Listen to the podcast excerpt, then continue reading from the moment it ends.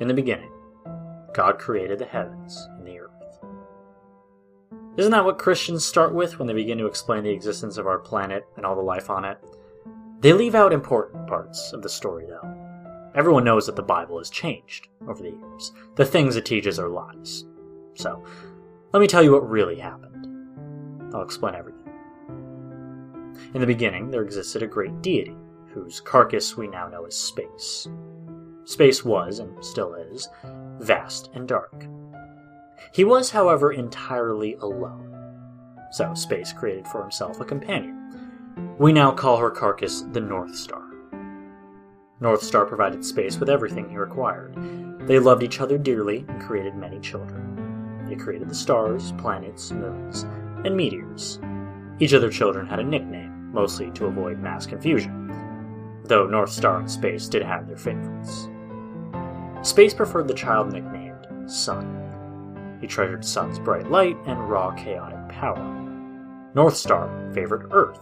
She admired Earth's gentle nature and beautiful colors and creatures. Earth was content with her life and only wanted knowledge. Sun, however, wanted power and all of his mother's affections. North Star knew of his power lust and gave him none of her attention, while lavishing Earth with it. She even sent her most wise and talented daughter, White Moon, to be Earth's constant companion. Sun grew more and more bitter with each passing day. Finally, he burst. Earth, Sun cried, Mother loves you more than anything, but doesn't care the slightest about me. So, I will take away your life and force Mother to give her attention to me. Sun, Please don't do this, White Moon reasoned. Harming Earth will give Mother no incentive to love you. It will only hurt and anger her. Sun, however, was blinded by his rage and pain and ignored White Moon's soft pleas. White Moon cried softly as Sun hurled her brothers and sisters and meteors at both Earth and herself. One of their brothers even hit poor Earth. North Star saw her helpless daughters and quickly appealed to her husband.